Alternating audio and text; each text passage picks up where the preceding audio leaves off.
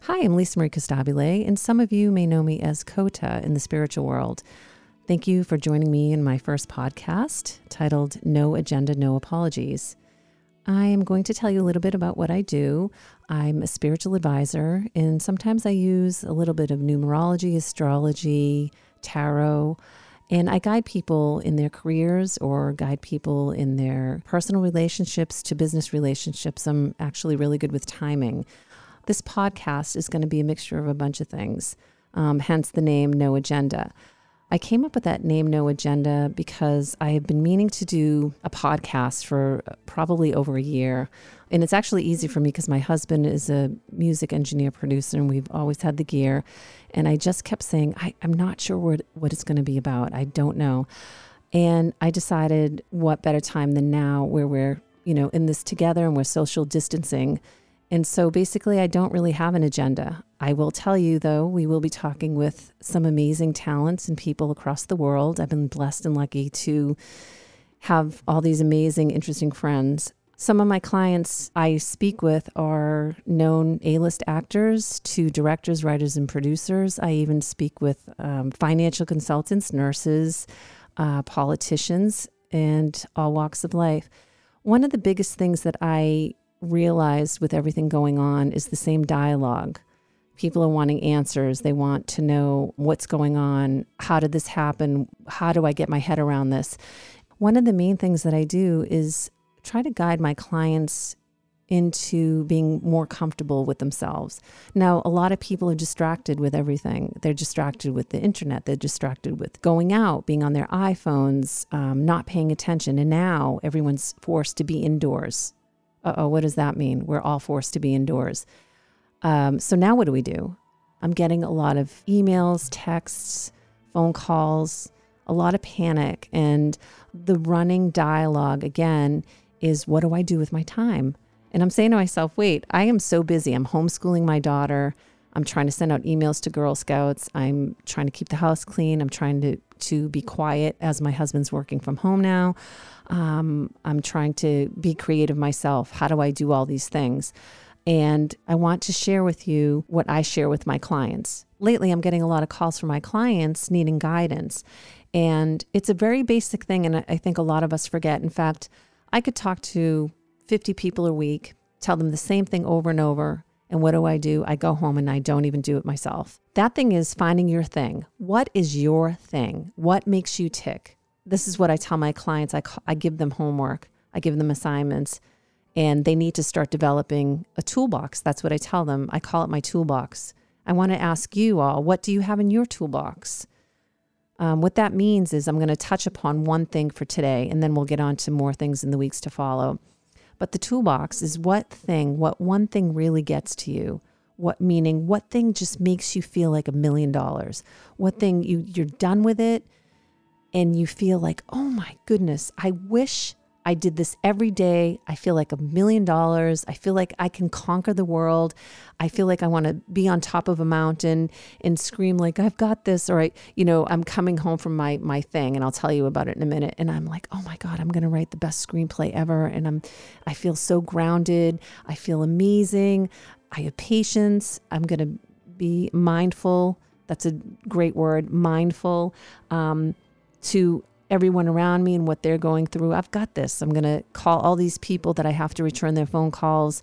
They're not going to get me. What is my thing?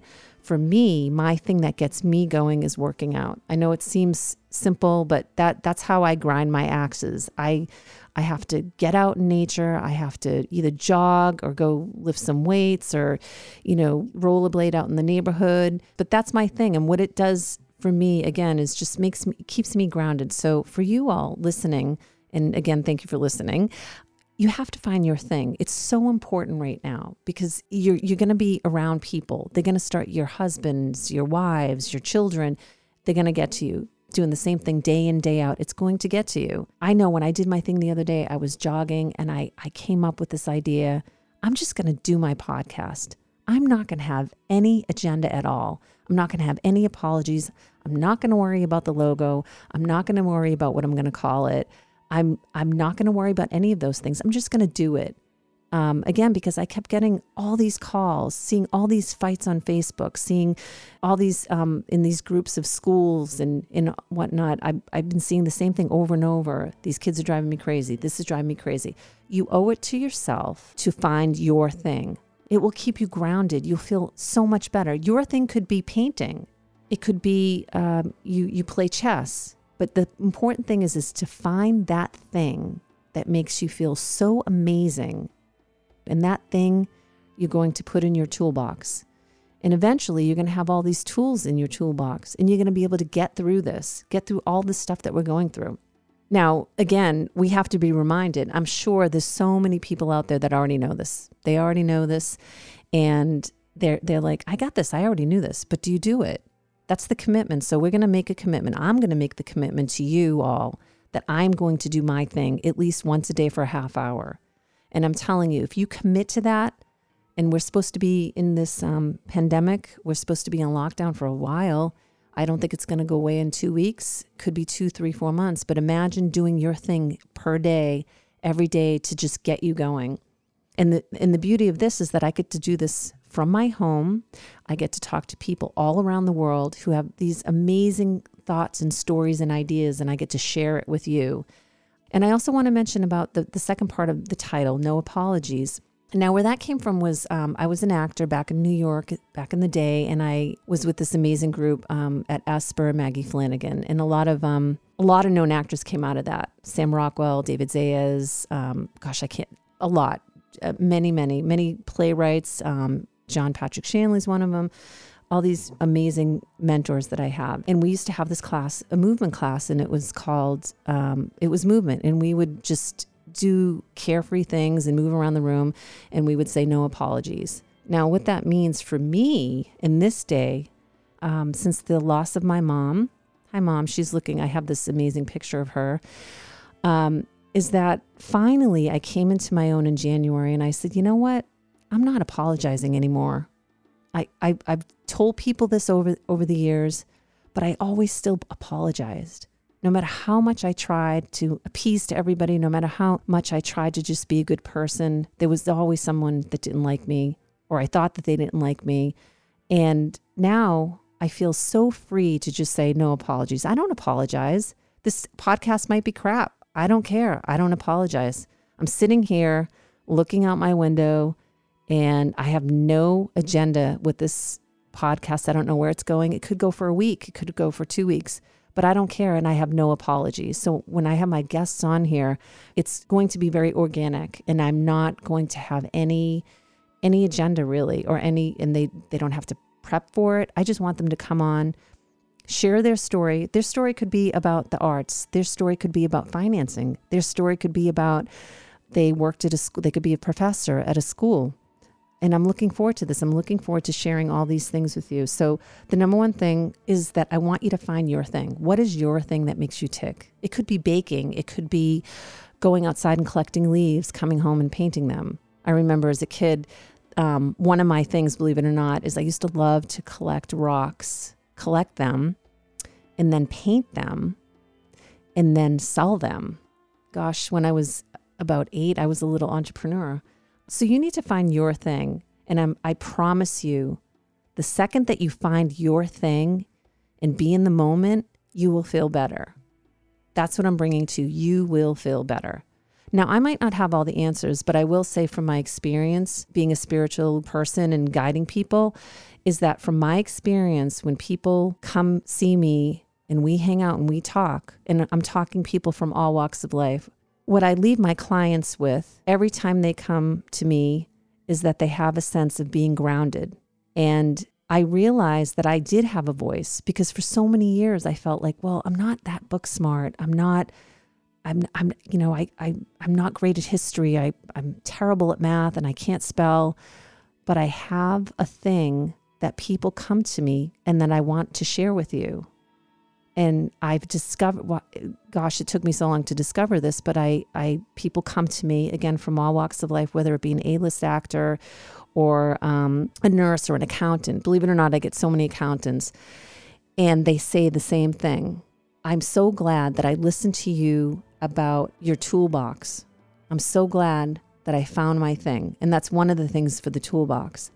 And I was always apologizing, think that I thinking that I had nothing really to say or to do with this society or what can I I started asking questions, what can I leave behind? What where is my place? And especially with what's going on. And again, I appreciate everybody tuning in. I have no agenda or no apologies. I don't know where this is going, but I will say is that I'm happy that I can share with anyone who um, is listening, and I'm happy that I can give to you what I've learned over the years. Once you start working on your thing, I also want to mention is that I've been studying or working doing spirituality. And some people might say, well, you're lucky, you have everything. And I have everything because it's my point of view. If I told you the reality of what I've been through in my life and what my husband at this point and all of us, my daughter, are going through, you would say to me, I don't even know how you function. I function because I have my fantastic toolbox that I've developed over the years. I function because I've worked on myself.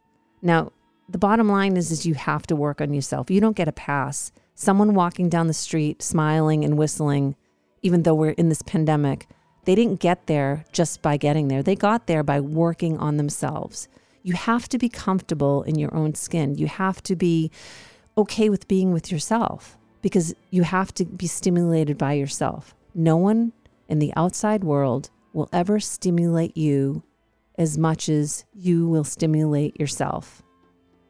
Okay. But I, I, I stress that. And I, I do see a lot of bitter people out there saying, well, you have everything. You have a great husband and this and that. And, and, um, I, well, I do, but I work at it. I work at it. I we work at it. I work on a spiritual level constantly, daily. How do I get through it? How do I get through waking up with what's going on? Oh my gosh, how do I do it? I be in the moment and I take it step by step.